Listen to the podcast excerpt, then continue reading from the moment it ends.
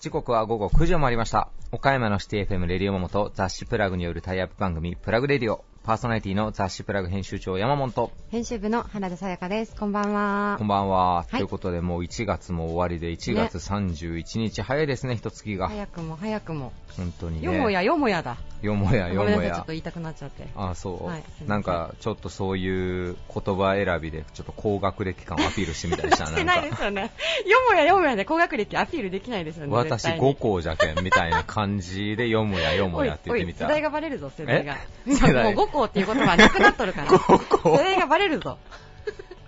気をつけて。もうそんなこと言ったら笑われるんかな今の子たちにそうそう、五校五何それ？校って何って何って言われますよ、ほんま。いやいやなんか昔あれでしょもう親世代が、あの子あそこの子は五校だからみたいななん何五校ってみたいなありましたよね。でも倉敷4校も多分もうなくなってません？そういう縛りは。へええなんで？それはなんかランキング付けするのがダメみたいいなこと？やいや違う違う、多分そういうのじゃなくて、もうその5校選抜っていうのをやめて、おそらくその1あーなるほど。校洗顔みたいな形に、なるほど。入試の方法の話ね。なるほど5校ってねいうもの、くばあのし縛り自体がなくなったっていう。う、ーん。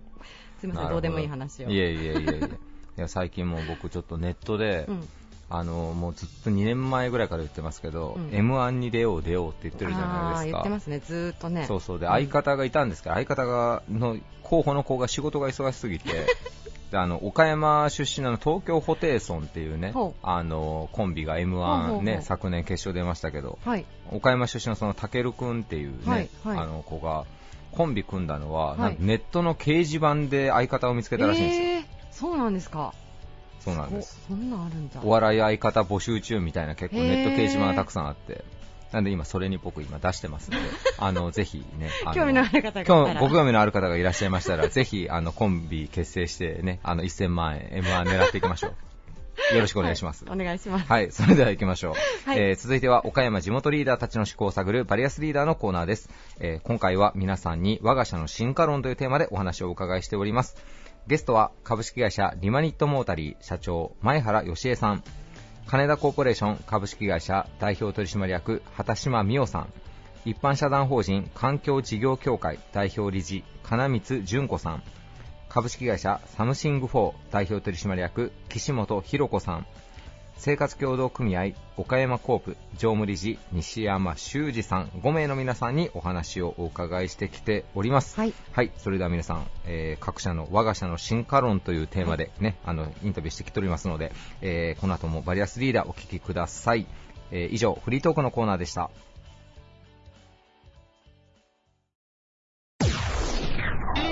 Various leader produced by Plug Radio. 岡山市南区藤田を拠点に中古バス買取販売事業を展開。国内最大規模の展示場には常時150台以上の中古バスを取り揃える。株式会社リマニットモータリー代表取締役前原義恵さんです。よろしくお願いいたします。よろしくお願いします今。回もご出演ありがとうございます。こちらこそ。あの、今回の取材テーマ、我が社の進化論ということで、皆様にお話を伺っているんですが、あの、リマニットモータリーさんの進化論、どのようなものをお聞かせいただけますでしょうか？えっと、プラグさんには申し訳ないんですが、はい。あの、進化論っていうより、あの、まあ、コロナとかのことで、まあ、皆さん、どの方も言われると思うんですけど、あのー常に何か起きるっていうことを前提に会社って動いてるんですよね。ただそれをやっぱりその原点にうん今進化するんじゃなくて、昔はどうだったんだろう。じゃあ携帯がない時代うん、どうやってみんなはお話をしてるか、手紙だったり、まあ、ファックスがある時代だったらファックスだし、ただあの、今、幸せなことは、ただコロナだから、リモートやはい。携帯で会わなくても人と会える。うんでもこれがもし戦争が起きてたらどうします？コロナじゃなくて、日本が巻き込まれてたら。そんなリモートや携帯とか、そういうことは関係ないんですよ。うん食べれない。で、人が死んでいうん。く、火事になる、日本中がなくなっていくっていうと、コロナどころの騒ぎじゃないんですよ。うん。それを味わってる、その戦争を味わってる方からすれば、はい。あのコロナなんか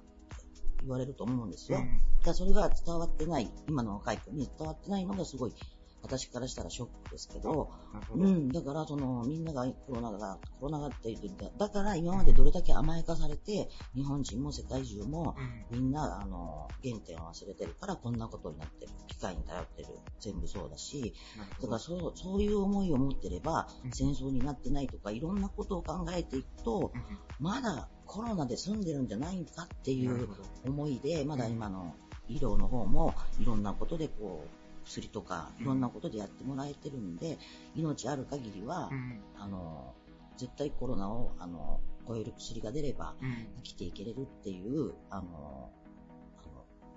思いを、あの、みんなに持っててほしい。だから。恐れることはないんですっていうのないうん、ない。うん自分がなっても、うんあの、あの、ならなくても、あの、日本が沈没してるわけじゃない。うんうん。なんかお話を聞くと、社長の強さがにじみ出る言葉だなと思うんですが、やはりそのコロナの影響というのは、まあ、あの僕たちも初体験、その今生きている人たちにしてはあの初めての経験であったかもしれないですけど、はい。あのまあ、人類の歴史とかこう戦争とかその前の疫病とかを遡るとまだまだあの立ち向かえるものというか。そうですね。みんなあの力を合わせて、ただ、その岡山市がいい、県がいい、日本がいいだけじゃなくて、全世界が良くならないと、全てがうまくいかないんうんで、これはもう本当に何年かかるかわかんないと思います。うんでも、命ある限りは、絶対にあの前向きでいてほしいです、若い子は。特に若い子には。ありがとうございます。それは、あれですかね、今回、まあ、進化論というテーマを設定させてもらってはいるんですが、その、リマニットモータリーさんの、まあ、その、戦略というか、社長の思いとしても、やはり原点を大事にするというか、そうですね。もっと大事にすべきものがあるんじゃないかというところが、あの、生存戦略につながるというところそうですね。やっぱり基本は忘れたらいけないんで、うん。やっぱりその、それぞれのご商売されている方、まあ家庭の中、あの、壊れるようなことをしたらいけない。うん。やっぱり曲げてはいけない真実っていうものはあるんで、それを守り続けることが、やっぱりあの、岡山の災害も、もう2年前になりますか、うん。それでもあの、この間みたいに3代、あの、続けて、もう一回、あの、畑を耕すことから始めたっていうニュースもやっぱり耳にすると、ああ、やっぱり生命力ってもう何にも変え難いものなので、だから絶対コロナを怖いとは思わないでって、あの、それは、あの、時間がある方なら、あの、いろんな日本の歴史、世界の歴史を読み解いていくと、あ、コロナって、こん。なことで私たちビビってるんだって思う瞬間があれば、まだそれも勉強の一つなんで、あの、通り過ぎる、もう嵐のようなもんだと思って、うん。みんなでやっぱりその、力を合わせてうん。やっていかないといけないなと思ってます。先ほど今、生命力という言葉を言っていただきましたが、こう人間の生命力とか、まあ、岡山に生きる、まあ、僕たちたちの生命力があの重要になってくるそうですね。一人ずつがやっぱり、あの、自分の命を守れない人は、やっぱり他人の命を守れないし、それはもうお互い様なんで、やっぱり自分を大事にしてほしい若者たちには皆さん、あの、あの頑張っていってほしいですね。うん岡山もこれから盛り上げなてもらう。天才がこう起こってもということそうですね。うんありがとうございます。あの、最後にですが、あの、まあ、今回我が社の進化論というテーマなので、あの、まあ、リマニットモータリさんの例えば原点とか大事にされている部分が、あの、まあ、これから、あの、どんな災害がある中でも、あの、大事にされていきたいところだと思うので、その部分改めて今回、あの、ご紹介いただいてもよろしいでしょうか？だから、進化論イコール原点。でも、原点があるから進化がある。うんでも、進化の先に何があるかは、きっと誰にも答えはないと思ってます。うんうんうん。その答えがないところを、だから楽しいんです。なるほど。だから生きてるんですよ。うん。そこを大事にしながら、まあ、次の時代にこれからも挑まれていくということですね。そうですね。ありがとうございます。あの今回もお話聞かせていただきありがとうございました。ありがとうございました。えーご出演いただいたのは、えー株式会社リマニットモータリー代表取締役、前原義恵さんでした。本日はありがとうございました。ありがとうございました。Various leader produced by Plug Radio. 金田コーポレーション株式会社代表取締役、畑島美代さんです。よろしくお願いします。よろしくお願いしおます。願いします。はいえー。畑島社長、ちょっと初めて会ったような気がしないんですけれども、勝手に。今回、あの、初登場ということで、はいありがとうございます。はい、ありがとうございます。あの、今回ちょっと初めてご出演いただくということで、はい。まず最初に、あの、もう簡単にで結構なので、はい。あの、御社の方、事業の概要を教えていただいてもよろしいでしょうか？はい、わかりました。あの、弊社の事業なんですけれども、もう本当にあの、男の世界なんですがうん、まあ、あの、鉄鋼業界です。はい。で、えー製鉄所とか、はいあと発電プラントに向けて、大型の設備を、鉄鋼の設備を、はい供給しております。ははははい。具体的には、えっと、設備ってどういったものになるんでしょうか？えっ、とね、わかりやすいもので言いますと、もしかしたらダクトっていうと、まあ、な聞いたことはあります。はい。はい。で、まあ、そのダクトなんですけれども、まあ、皆さんが想像してるのは、まあ、あのええ。普通の食堂とか、あまあ、そういうところにあったりとかっていうのがご存知かなと思うんですが、あの弊社がやるものっていうのははい。直径が、まあ、3メーターからはい。5メーターぐらい。3メートルから5 5メーター。うん。で長さは、はい。まあ、10メーターぐらいのものを、まあ、いくつか作ってそれをつなげるみたいな。めっちゃ大きいですね。ねえそうですね。はあ。あの、御社のホームページでも、はい。いろいろあの、実績、施工実例というところでお写真拝見したんですけれども、はい。とにかくこうスケール感が、ええ。もうすちょっと桁違いというか、そうなんですよね。はいだからまあトラックでの陸上での輸送はちょっと難しい、はいまあ道路法に引っかかるよはいみたいなものなので、はい。えっとまあ近くに岸壁が岸壁がありますはい。ので、はい。そちらで船に乗せうてん、でお客様のあの工場にはい納品したりとか、なるほど。ええそういった規模のものもあります。はあ、はあはい。じゃあ、こちらで制作をされて、はい輸送されて、はい設置をされるっていうのが一連の流れということですかね。そうですね。で、あと、あの、大連の方はい。でも、えー弊社、まあ、70%ぐらいのものはあちらで作ってるんですけれどあも、で、そういったものを日本に持ってきて、で、その近くの港で一度下ろして、うんで、まあ、通関とかをした後に、はい。まあ、弊社この本社工場で、はい。もう一回それを仕上げまで持っていき、はい。そしてまた船に積んで持ってくるという。う。ん。この間、あの、コンベヤーっていうものをはい。わかります、はい、わかります。あの、うん。ベルトコンベヤーのベルトコンベヤーとか。はい。あれのなんかフレームを作ったんですけれども、まあ、長さが60メートル。60メートル？はい。でそれを50メーター上の、はいあの、空中に取り付けるコンベヤーなんですけど、へーなんかそんなものも作ったりしました。そうなんですね。はい。なんか、すごいですね。ちょっと想像がつかないぐらい、うんなんか足がすくむような大きさというか、そうですよね。はいえーまあ、多分普通の人が、はい。から見るとそうだと思うんですが、うんはい。いや、でもあの、カイナコーポレーションさんのホームページで、はいあの、映像ですね。はい。あの、御社のご紹介ムービーのようなものがあって、あれはすごくこう素敵な、なんかこうスケール感も感じるし、そうですか。はいあ。りがとうございます。ちょっとぜひ皆さんにもチェックしていただきたいなと思います。そうですね。はいあれはあ70周年の時のムービーだったんですかね。中国語もありま。そうです、そうです、そうです。あはい。はいはい。そうですね。見させていただきました。はい、もうあれ先代からの思いもこまうん。込めた、本当にあの、まあ、今年74年目になるんですけれども、あはいはそうですね、70周年の時に、はい。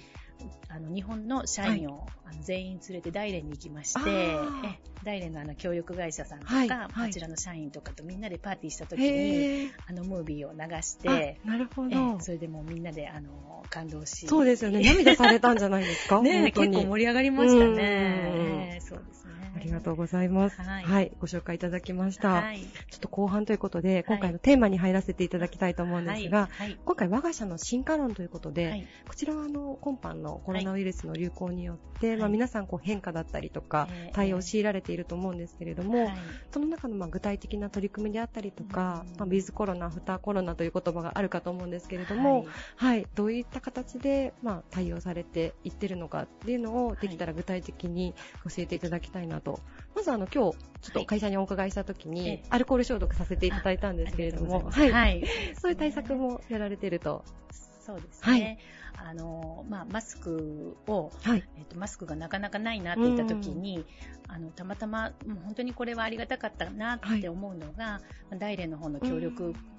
会社の方から、はいたくさんのマスクをあの送っていただきまして、はい。まあ、それをあの、まあ、社員と社員の家族に、うーん。そしてあの、まあ、あのいつもお世話になっている方々に、はい、はい。あの配っで、でまあ、そういったことで、まあ、防ごうというところから、そのアルコール消毒もええ。各自あのみんなしっかりしようねっていうことうんで、まあ、会社にも準備してますし、はい。まあ、個人の携帯用というところで、はい。えあのスプレーをあのあ配ー布しました。はい。はい。あ、じゃあ皆さん、こう、ちょっと小さめの容器に持ち運べるようになってるんですね。あそうですそうです。すごくいいですね、それは。ね。だからもうマスクとかはい。アルコール類はもうなくなったら事務所に申し出ていただければ、まあ、その都度あの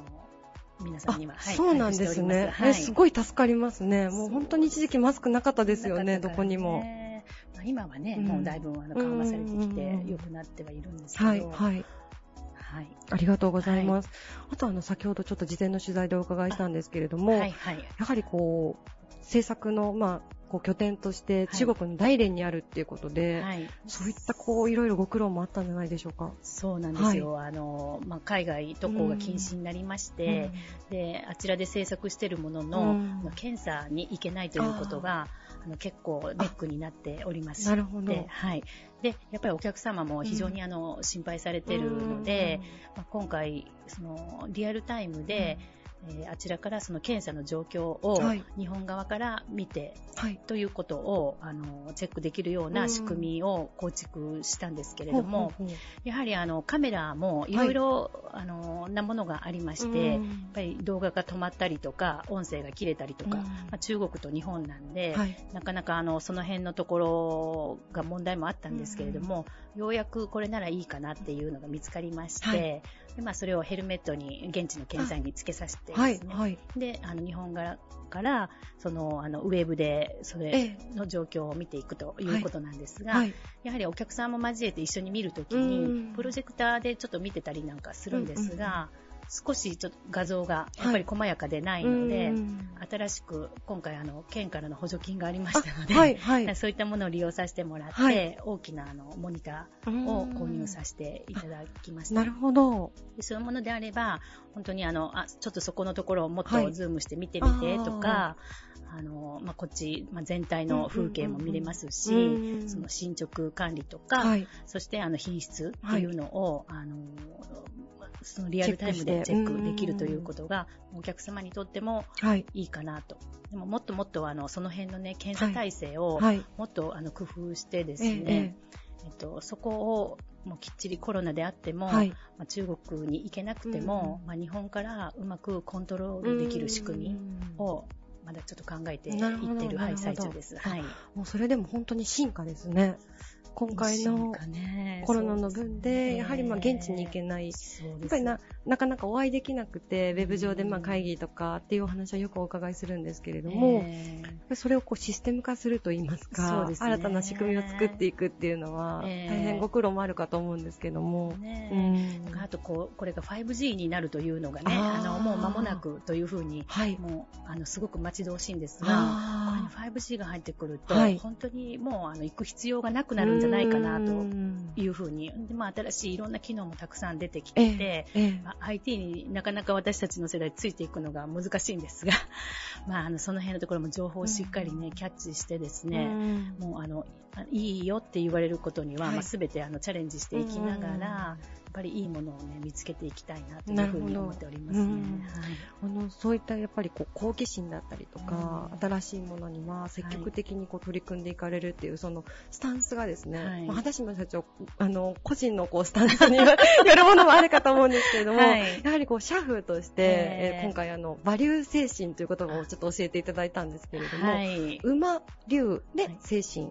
ですね。こちらがもうあの会社のこうモットーというか、そうなんですよ。あのもう馬も竜も本当に非常に、まあ縁起がいい、たくましくて、うんでもエネルギッシュっていう意味を込めた、まあ、この言葉だと思うんですけれども、本当にあのこの言葉をあの社員のあの作業服の背中に刺繍をもう入れましてですね。めちゃくちゃかっこいいですよね。かっこいいんですけれどかっこいいもうなんか大きなプレッシャーを背負って日々皆さんにね、うん仕事してもらってるなるほどなみたいな感じかもしれないんですね。ねはいそうです。馬と竜と背中に背負ってらっしゃるんですね、皆さん。そうですへで、やっぱりその、まあ、バリュー、はいあの、龍馬精神っていうのが、あの縁起のいい四字熟語ということで、はい。まあ、中国の方でもよく使われているそうなんですけれども、それを馬竜に竜と馬を、まあ、逆さまにしたら、はい。はまあ、馬竜ということで、ええ。その英語の価値ということにあのあの引っ掛けてなるほどなるほど。そういうまあ価値も生み出したいという思いもありまして。本当になんかいい言葉だなと思って、うん。もう自画自賛してるんですか。ね。でもあの本当にこう今回まあ最後なんですけれども、うんはい。あの触れさせていただきたかったのが、え。やはりこう今現在 SDGs えはい。あの指標に掲げてらっしゃる会社さん非常に多いと思うんですけれども、あはい。それをこう具体的に実践されてらっしゃる、はい。例えばあの水耕栽培であったりとか、すごく楽しい取り組みをされてるなと思ってるんですけれども、そうですよね。はい。そうですね。やっぱりあの私は、はい。あの社員の皆さんに、やっぱり生き生きとうん働きがいがある会社、楽しい会社であり続けたいなというふうに思っているので、やはりあのまあ食に関しても、はい。健康に関しても、うんそしてそのいろんなあの知識とあか、まあ、はい。資格を取得して、やっぱり充実した、うん。あの人生を送ってもらいたいというところが一番の思いなので、えっとまあ、今年そのボイストレーナーの先生に来てもらって、はいはい。みんなであのボイス発声の練習から最後はあの松山千春の歌を全員で合唱したりなんかして 意外とねそれがあのこんなの歌うかなと思ってたら、はいはい。意外となんか日頃黙々と仕事をしてる、職人さんたちもはい。なんかもう気持ちよさそうに最後あ歌ってですか。ね、もうとっても盛り上がって、はいはい。やっぱりあの声出すっていうことも非常にあの健康にいいと、うん。まあ、健康につながるということで、はい。またこれも今コロナなんでね、うん。ちょっとあのそういうこと自粛してるんですが、あのまたあの続けて、はい。そのいいものはどんどん本当に社員の皆さんにあのやってもらいたいなと、うん。そういうものを私は外からたくさんの情報を社内に引っ張っていきたいなというふうに思っております。なるほど。ありがとうございます。はいあの、もよかったらまたぜひ次回もですね、コロナの状況もおそらく変わってるかと思うので、そうすねはい。はいあの、よかったらお話を引き続きお伺いできればなと思います。はい。はいありがとうございますありがとうございますえー本日のゲストは、金田コーポレーション株式会社代表取締役の畑島美代さんでした。ありがとうございましたありが。とうございました。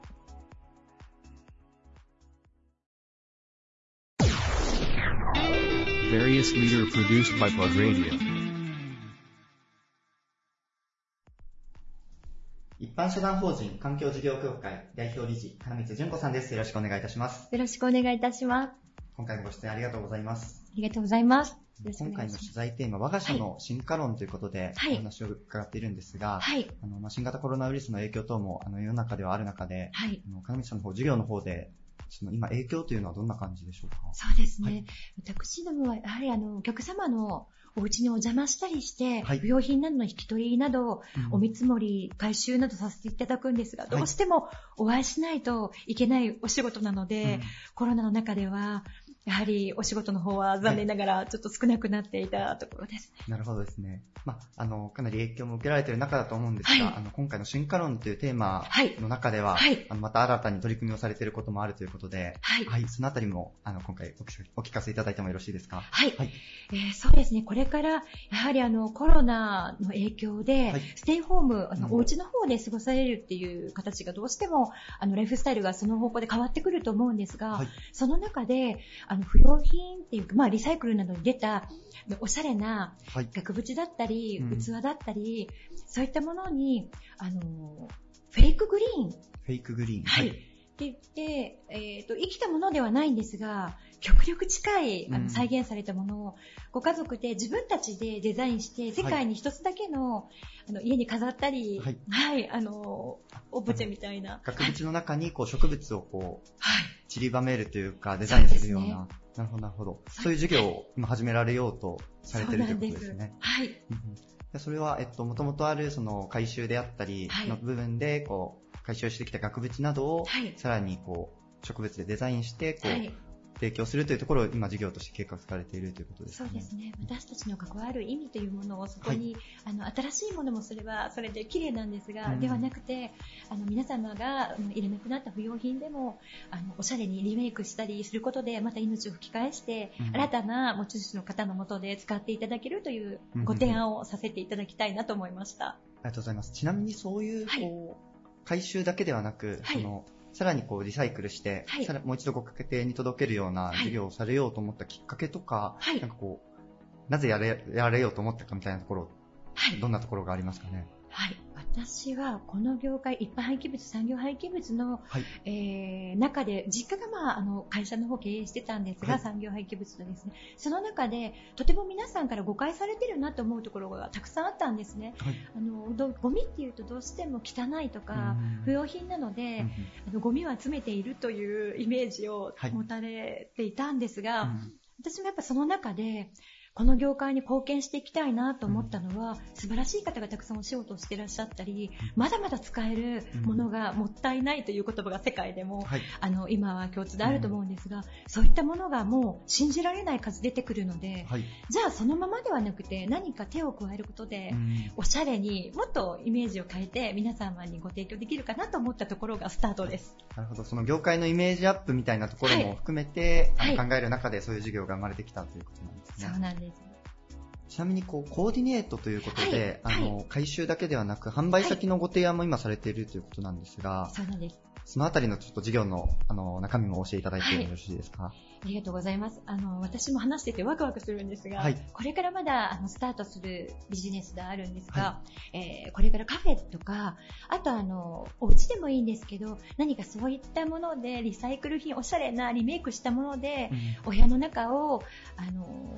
ちょっとコーディネートしたいんだけど自分ではわからないと言われる方に、はい。あのご提案させていただくということで、うんお店の方も私が厳選をして、はいもう間違いないあの お店をご紹介させていただくようなビジネスになっております。ありがとうございます。えっと、金光さんを窓口に、こう、はい様々な、こう、リサイクル用品を扱われるパートナーさんの、はいこう、まあ、家具であったり、インテリアをご提案いただけるということですね。そうです。ちなみにそういうところで、はいあの、例えばこう、新しく店を始められたいであったり、こう、家のインテリアを揃えたいみたいなことがあれば、ご相談させていただいてもよろしいんですか、ね、ぜ。ひ喜んでどこでも駆けつけます。わかりました。えっと、まあ、ラジオをお聞きのリスナーの皆様にも、いちょっとそのあたり、あの、少し、あの、宣伝もしていただければと思うんですが。ありがとうございます。あの一つでもあの構いません。もしへお部屋にあのリサイクル品でもリメイクでまたこういったことを聞いて興味があるなとお思いの方はもうお電話いただければご紹介もいたしますし、はい。出張してあの見させていただいてこういったものがここに置いたらいいですよというご提案もプランも立てさせていただくことも可能です。ちっちゃいことでも構いません。ぜひご連絡お待ちしております。ありがとうございます。なので、もう、回収の方もご相談させてもらって大丈夫そうとないんです。もう。幅広いんですが、うんもう回収のところから、もうそこから商品が生まれ変わるですとか、はいあの商品といいますか、まあ、回収したリサイクル品ですね、もうあのきちんと新しいあの持ち主の方に手元に渡るまでを責任持ってしっかりとやらせていただきます。うんありがとうございます。今回、あの、我が社の進化論というテーマだったんですが、その回収からスタートして、はいあの、コーディネートも含めて、今、はいご提案というところまで、はい展開されているのが、あの、環境事業協会さんの進化論ということで、はい、はい。ありがとうございます。ありがとうございます。あの、貴重なお話をありがとうございました。はいえーご出演いただいたのは、一般社団法人環境事業協会代表理事、金光純子さんでした。本日はありがとうございました。ありがとうございました。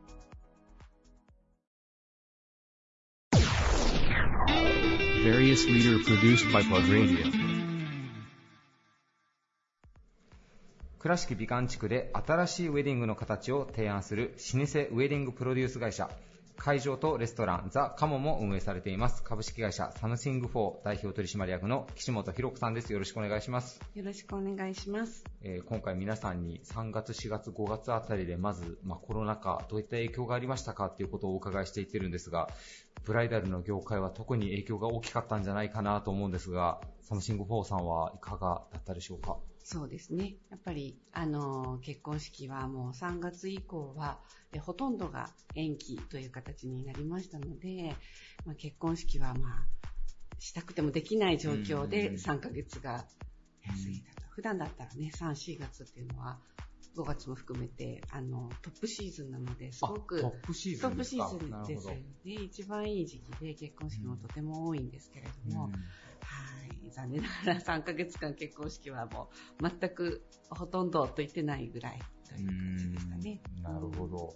今回皆さんにあの、まあ、我が社の進化論というちょっと仰々しいテーマなんですけども、はい。あの、収録の時と放送の時で若干ちょっとタイムラグがあるんで、状況がね、世の中の状況が少しまだ変わってるかもしれませんが、うんまあ、これからの時代、多分ブライダルの結婚式の形も変わってくるのかなと思うんですけども、うんサムシング4さんはウィズコロナの時代、まあ、どういうふうにこう事業を展開していこうというふうにお考えでしょうか？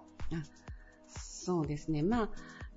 結婚式自体がなくなってしまうということはないなというふうには、あの、ここ3ヶ月を通じて感じているところですね。独自であのアンケートも取ったんですけれども、へあのやはり、まあ、あの結婚式は、えー様子を見ながら、えー安心安全な状態でやりたいという方が、まあ、ほとんどだったので、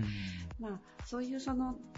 まあ、ニーズであったりとかそう結婚式の文化そのものがなくなるということはないと思っているんですけれども、ただ、まあ、今の状況ですとあの一番、まあ、新郎新婦が気にされるのが、えーゲストの皆さんうんということになると思うんですね。なので、まあ、そこの配慮がどこまで会場側がしてくださるのかということとあとはやはりその緊急事態宣言みたいなものがまた出てしまった時に、えー私たちの結婚式はちゃんと保証してくれるんでしょうかというようなところが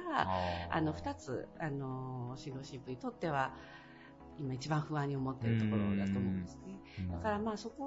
をあの担保してあげるというのがまず一番大事なところ、安心安全な空間を作ってあげること。と、あの2人にとって結婚式をちゃんとしてあげられるように、え守ってあげることというんですかね、まあこのまあ2つが一番まあ重要なことというふうには思ってますね。はい、極端に言うとでも、ソーシャルディスタンスを保った結婚式っていうのもちょっとなかなかイメージがしづらいんですけど、まあそこはなるべくちょっとずつ緩和していってくれた時に合わせて最低限の検温とかなんかそのぐらいなところで終わるようにってことですかね、望ましいのは。もうあのガイドラインはね完璧にあの整えました。整ってるんですはい。あの検温もあの入館時に必ずすることであったりとか、はい。あとゲストのあの皆様に向けたその感染対策の啓蒙みたいなのも招待状の中に入れさせていただいたりであるとか、あとはまあえーっと消毒関係である、あるとかですね。まあ例えばマイクの使い回しだったり、お父さんお母さんがこう瓶を持っていろんな人がお酌したりとか、はいはいまあ、そういう接触感染みたいなものは、あのまあ、ガガイドラインにのっとってみんなが守ればあのそういうその感染の機会リスクっていうのはだいぶなくなるので、まあ、そのガイドラインをきっちりと示してあげることでだいぶあの安心感にはつながっているんじゃないかなというふうに思いますけどね。なるほど。お酌をして、お父さん方が回る姿がもう見れなくなるかもしれない。当面はそうかもしれませんね。まあ、ご挨拶回り程度でね、うんあの、ね、あの、じっと、とにかく、あの、黙って座っといてくださいというわけにはいかないので、あの、皆さんに一定のルールを守っていただきながら楽しむという内容のものにさせていただいて、まあ、やはりやっぱり、その、結婚式ってでも、あの、目に見えるものは、うなんていうんですかね、そんなに、あの、それだけではないと思っているので、うん。まあまあ、お父さんとお母さんにその感謝の気持ちを伝えたいだとか、はい。あの、ゲストの皆さんに祝福を受けたいだとか、うん。そういったものっていうのは、あの、そんなにその感染症対策があるからできないということではないと思うので、なるほど。まあ、ただですね、社会が馴染むまでは、新郎新婦の方のご新郎が一番ちょっと心配なところではありますね。やっぱりその人をお招きする側の人たちの方が。やっぱプランナーさんもそのあたりのケアっていうのは結構大変かもしれないですね、じゃあそうです現場の。ね。まあ、本当に、やっぱり一番こう、3月、4月、で、うん。あの、3、4月、えっと、緊急事態宣言が出た5月のゴールデンウィークが明けるまでですが、あたりはね、やっぱりすごく、あのー皆さんね、なんかこう、涙をね、流すシーンもたくさんあったりだとか、あー。まあやっぱり、するしない、うん、で、こう、中にはね、やっぱり、その時しかできない人もやっぱいるんですよ。ね。それを逃すとする機会さえ逃してしまうという方には、簡単に延期ができないという方もやっぱりいらっしゃるので、なるほど。まあ、ご両親がご病気だったりとか、あとはまあご自身のその今後のそのライフサイなんていうんですかね、はいはいはいあの計画わかります。会社ないですか、はいはい。まあ、そういったことも踏まえると、まはい。あ、中にはやっぱ諦めた人もいらっしゃいましたし、キャンセルですよね。なるほうん。ど。写真だけ撮って終わった方もいらっしゃいましたね。うんそこに寄り添うっていうのはすごくプランナーさんたちは本当に大変だったなと思いますね。ね。んなんとも言えないです。本当に。そうですね。えーうんまあでも、プランナーの方もスタッフの方も、まあ多少ね、コロナで多分気落ちされる部分もあったかとは思うんで、もうそこはもう完全もうマインドセットし直して、もう今はもう前向いて皆さんしてらっしゃるって感じですかね。そうね。もう、あのーだからといって、そんなに何かが大きく変わるということではないのうで、ん。うん。まあ、みんなの仕事がと何かにとって変わるわけではないから、うん。昨日と今日明日も同じように、あの大事なことは、まあ、あの2人があの将来、えっとうん。結婚式があってよかったと思えるような結婚式を作ることということに集中をして、うん笑顔で頑張ってますよ。なるほど。あと、まあ、サムシング4さん、倉敷婚ということでね、うん。うんうん倉敷での結婚式をこうね、あの、すごく推されているわけなんですけども、はいまだまだ観光客の方は多分戻りはないかもしれないですけど、言い方あれですけど、今だからこそ3密避けてできますよね。あ、それは確かそれはそうですね。はい。あの、まあ、結構前撮りとかはだから、あの、通常通り皆さんされたので、非常にまあ、あの、すっきりとした美観地区の中で。うん、ただね、やっぱ川船が運航できなかったりとかっていうのがあ川った船のでダメに、あ、ダメそうか。一応人が、そう。か、狭い船内にたくさん乗るから。うん、まあ、へお休みに自粛に入っちゃったので。ー、なるほど。すべての店がもう閉まってる状態ですから。なるほど。うん人力車の方とかもじゃあ姿を消してし人まって。力車の方もそうですね、まあ、しばらくはいらっしゃって、うん、いましたけど。うんなるほど。いや、うんでももうすでにガイドライン作られてるっていうのは素晴らしいなとか、うん早いなと思いました。それがあれば安心ですよね、参加者のゲストの方も、新郎新婦も。最初は、だからまあ様子見のところがあったんですよ。うん。だけどやっぱこれは先に私たちがまあガイあのガイドラインを作ってうん。会社の、えー、と取り組みみたいなことであったりとか、2人の結婚式を守るためにこういうことをしますよっていうのを、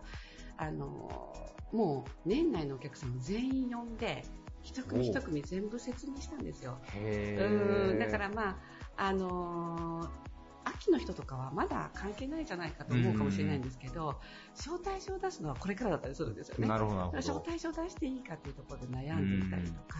どういう文面で出していいのかとか、うん。まあそういうのもあったので、もうとにかくすべてのお客様を、まあお呼びするのはちょっと難しい人もいたので、はい。あの、ズームとかそういっはい。たオンライン上での打ち合わせになったりもしたんでうんすけど、まあ、先にそれをすべてあのお伝えをして、こういうあのリスクが考えられるけれども、うん。それに対してはこういう対策をしてるよ、みたいなことを伝えてあげることでだいぶ安心していただけて、そこからは落ち着きましたね。なるほど。はい。あとは、あの、あれですね。あの、中継。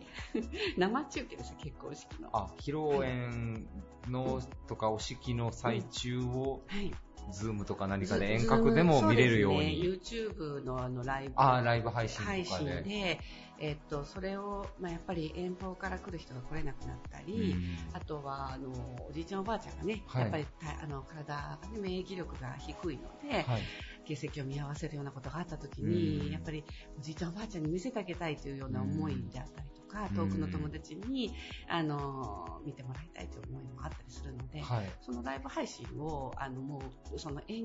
コロナの影響を受けたカップルには、すべてあの、もうサービスでうちはつけてあげる。へー、素敵な話ですね。なるほど。いろんなドラマがあって、もうね、全部言えないんですけど、はい。あの、もう泣く、泣く延期をされた方が、あの、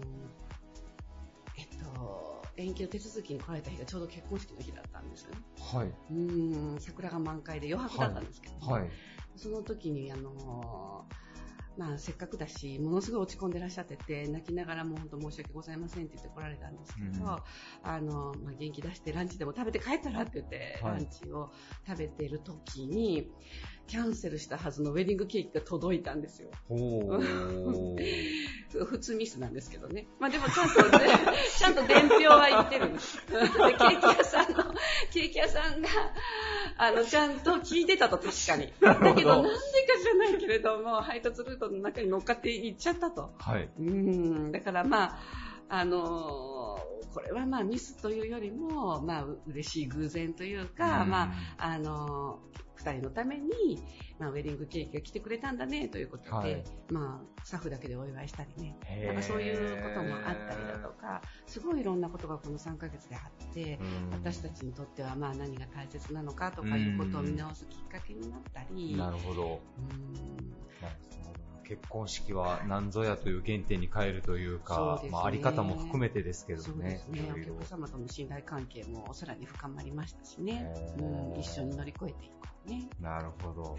ありがとうございます。はいすごい、あの、興味深いというか、いろいろ参考にできるお話があったんじゃないガイドラインっていうのはでも大事なことかもしれないですね。いろんなサービス業の方はそうですね。本当にやっぱり。今後は、やっぱりそれがあることで安心をしていただける。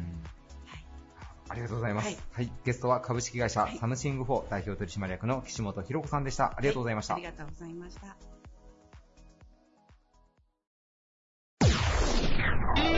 Various leader produced by Plug Radio. 生活協同組合岡山コープ常務理事西山修二さんです。よろしくお願いいたします。よろしくお願いします。今回ご出演ありがとうございます。あ、いえいえ、とんでもないです。あの、実は岡山コープさん初出演ということで、ありがとうございます。私どもプラグさんからのお声掛けということで、いやいやいぜひとやいやいや参加させていただきました。あの、ま。ず、あの、今回ラジオで、あの、リスナーの皆様に、ちょっと改めて、あの、ちょっと岡山コープさんの事業を、まあ、あの、多岐にわたっていらっしゃるとは思うんですが、全貌を少し、あの、概要をしていただければと思うんですが、お願いできますでしょうか？わかりました。あの、岡山コープは、あの、生活協同組合岡山コープと、えー言いまして、えー県内、えー33万世帯の方にご利用いただいています。そのご利用形態というのがですね、えー宅配、えー生協のコープのトラックって皆さん見られたことあるかもしれませんが、あの、コープのトラックで配達をしている、えー組合さんっていうところの利用形態と、あと、店、えー県内に11店舗で行ってますが、店舗事業、えーコープのお店をやっております。あとは福祉会、福祉事業っていうことと、あとは CM 等で、えーご存知の方も多いと思いますが、コープ共済といったことで、4つの事業を柱に、えー岡山県で、えー組織されている、えー協同組合になります。ありがとうございます。あの、僕たちもこう、ラジオで取材を重ねること多いんですが、ここまでその、まあ、あの、お客様が聞かれている可能性が高い企業さんも少ないのかなと思ってまして、ね。あの、よくね、こう、情報発信をしてくださいという可能性、あの、ことを言わせてもらうことも多いんですが、もしかするとその組合員さんも、あの、聞かれてるかもしれないというところで、今日はお話を伺っていければと思っております。はい、わかりました。あの、今回の取材テーマが、あの、我が社の進化論ということで、はい。あの、皆様にお話を伺っているんですが、まあ、あの、新型コロナウイルスの影響もあって、あの、社会情勢も変容する中での、ちょっと未来の生存戦略みたいなところを聞かせていただければと思っておりまして、はい。あの、まず岡山コープさんでこう、コロナウイルスの影響で、こう、まあ、何か、あの、影響があったとか、なんかこういうことが、あの、ちょっと感じたよみたいなところがあれば少しお聞かせいただけないかなと思うんですが。はい。えっ、と、まあ、コロナウイルスが岡山県内のところも、あれはいつでしたかね、3月ぐらいからですかね2月後半ぐらいからね、はい3月にかけてっていうことが影響が出始めました。あのー岡山県のこの宅配事業で言いますと、あのー宅配をご利用をお休みされてた、えー方、組合員さんとか、えー新たに、えー、生協をやってみようかなっていうことで、えー希望されて入られた、えー宅配を始められた方っていうのが、えー非常に多かったです。はい。えーまあ、数で言うと1万世帯ぐらいはえー増えたんじゃないかなっていうことで、あのーなんですが、えー今では12万世帯の方が、えー利用くださるようになってます。で、そこの一つ、まあ、仮説、我々として思っていることなんですが、やっぱりその、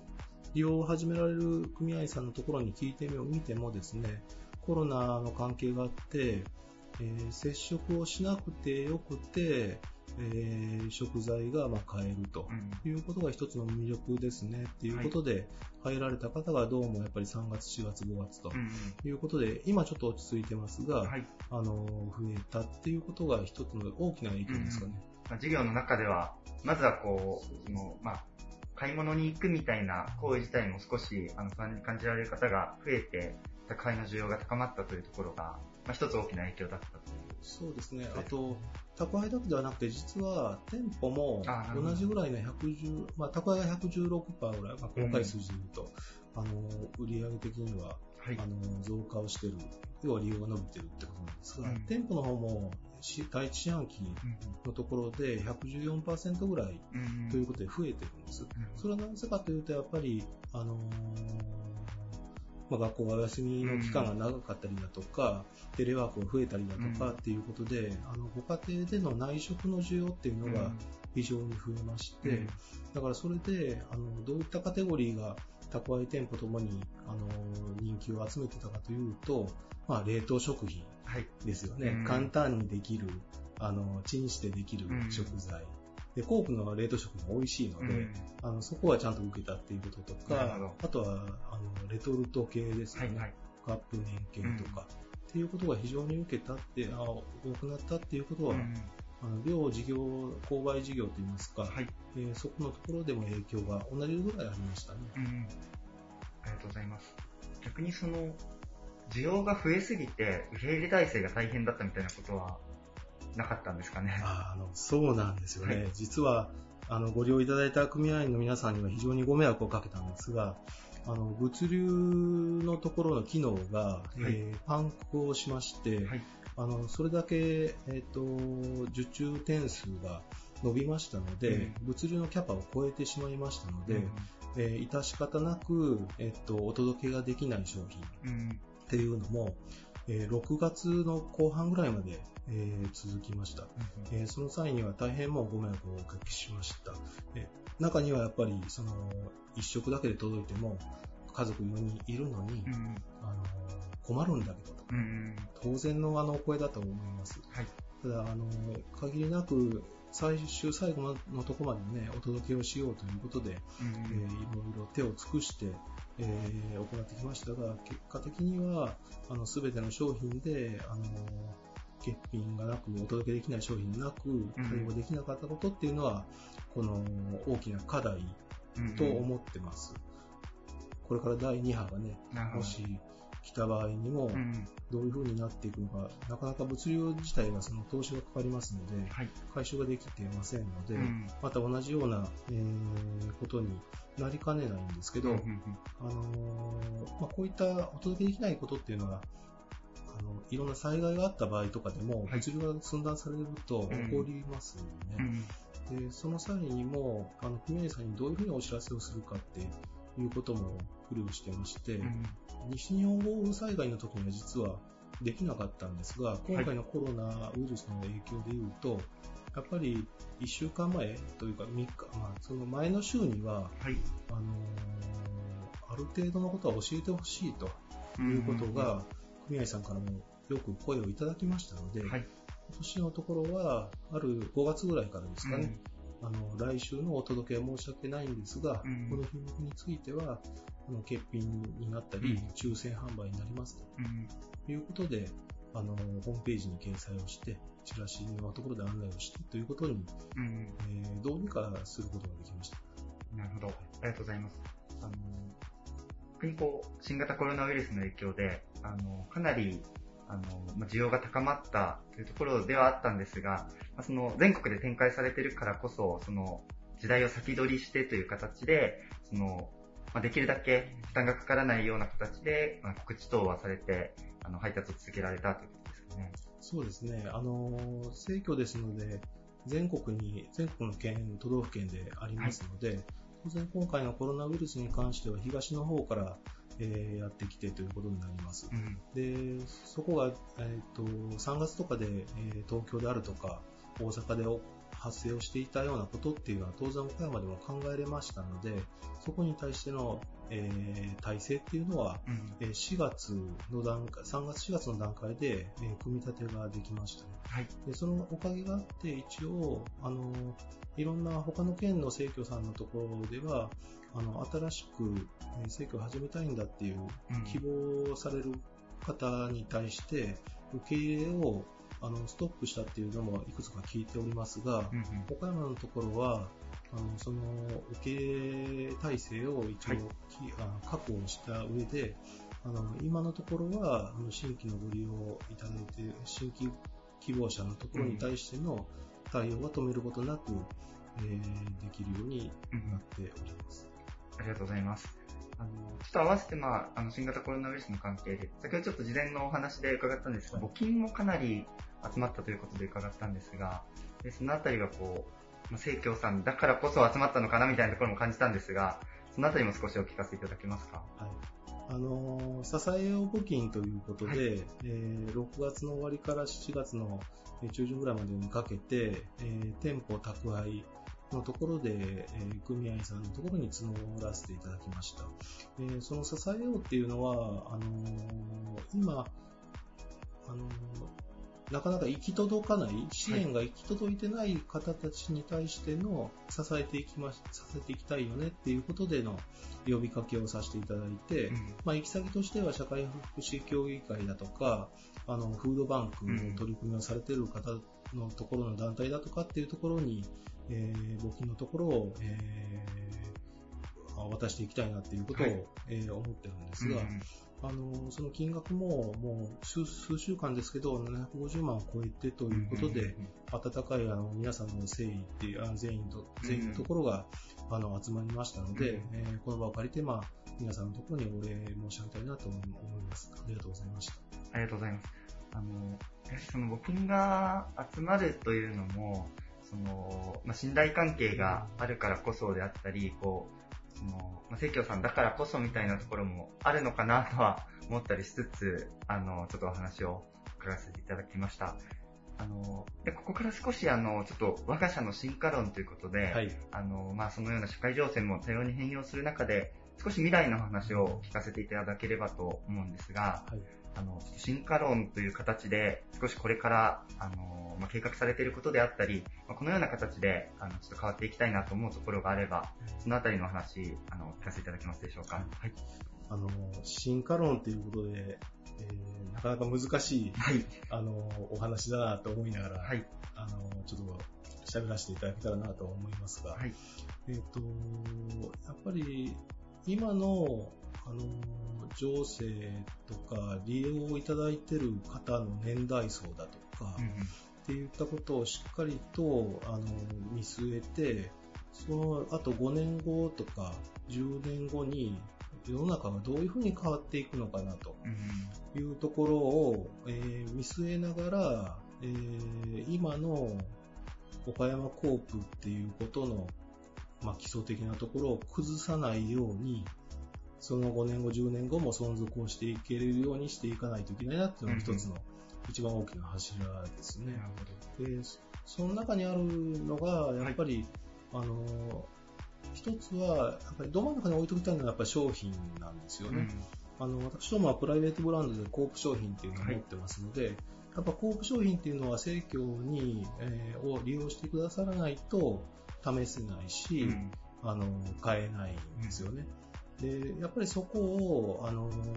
県民の皆さんのところにも、幅広く広めていきたいなっていうことはい。です。でそこをやっていくために、えーどういうふうに進化をさせていくのかっていうと、うんやっぱり利用を始めようかなって言った時に一つ、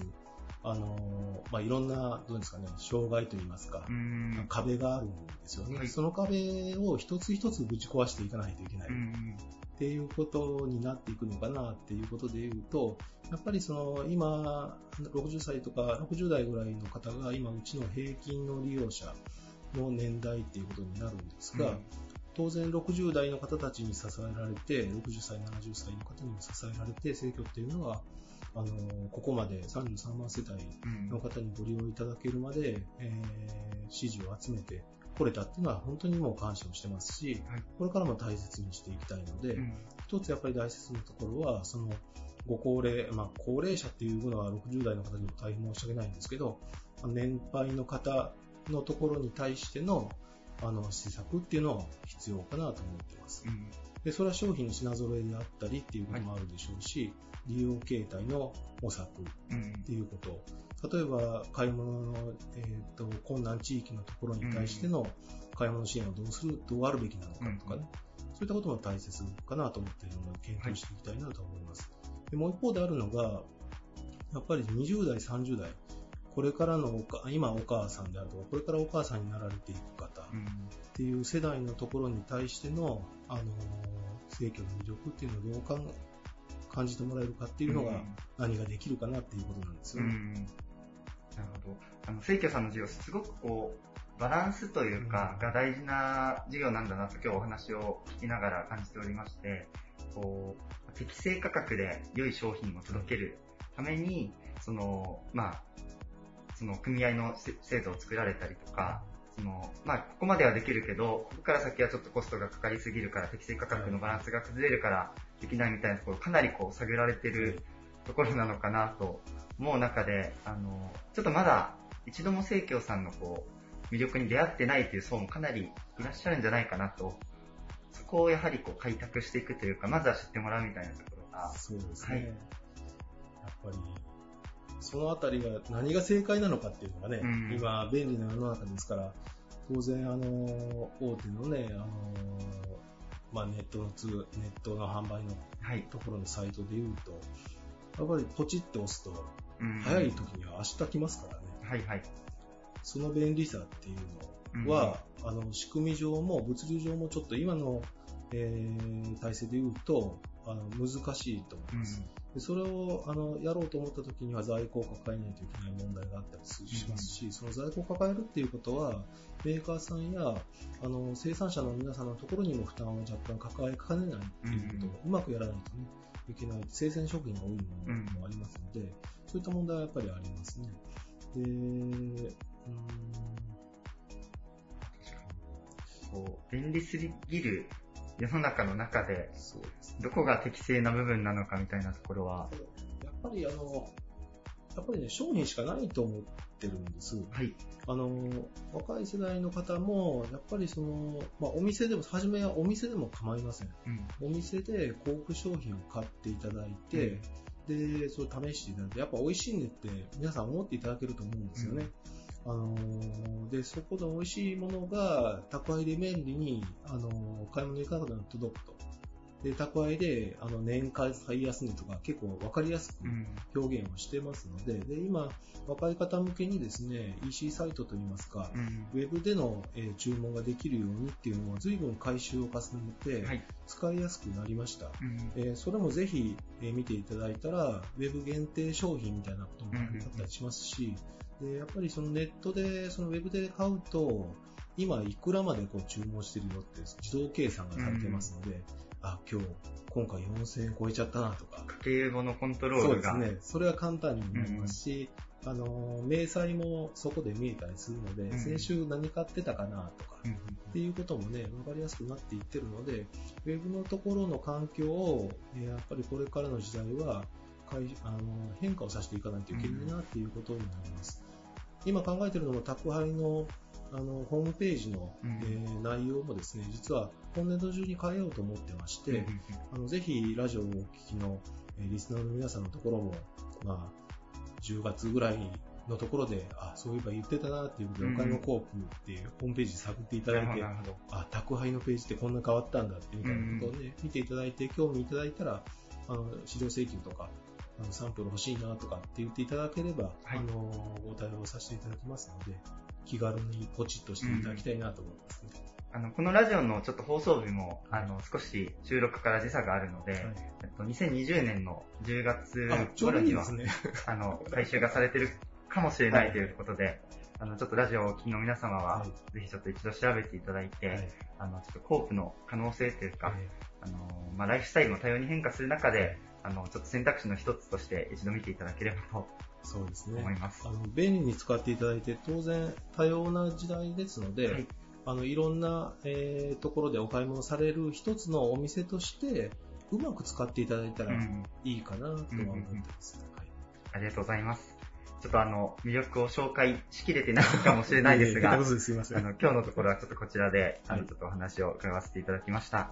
えご出演いただきましたのは、生活協同組合岡山コープ常務理事、西山修司さんでした。ありがとうございました。ありがとうございました。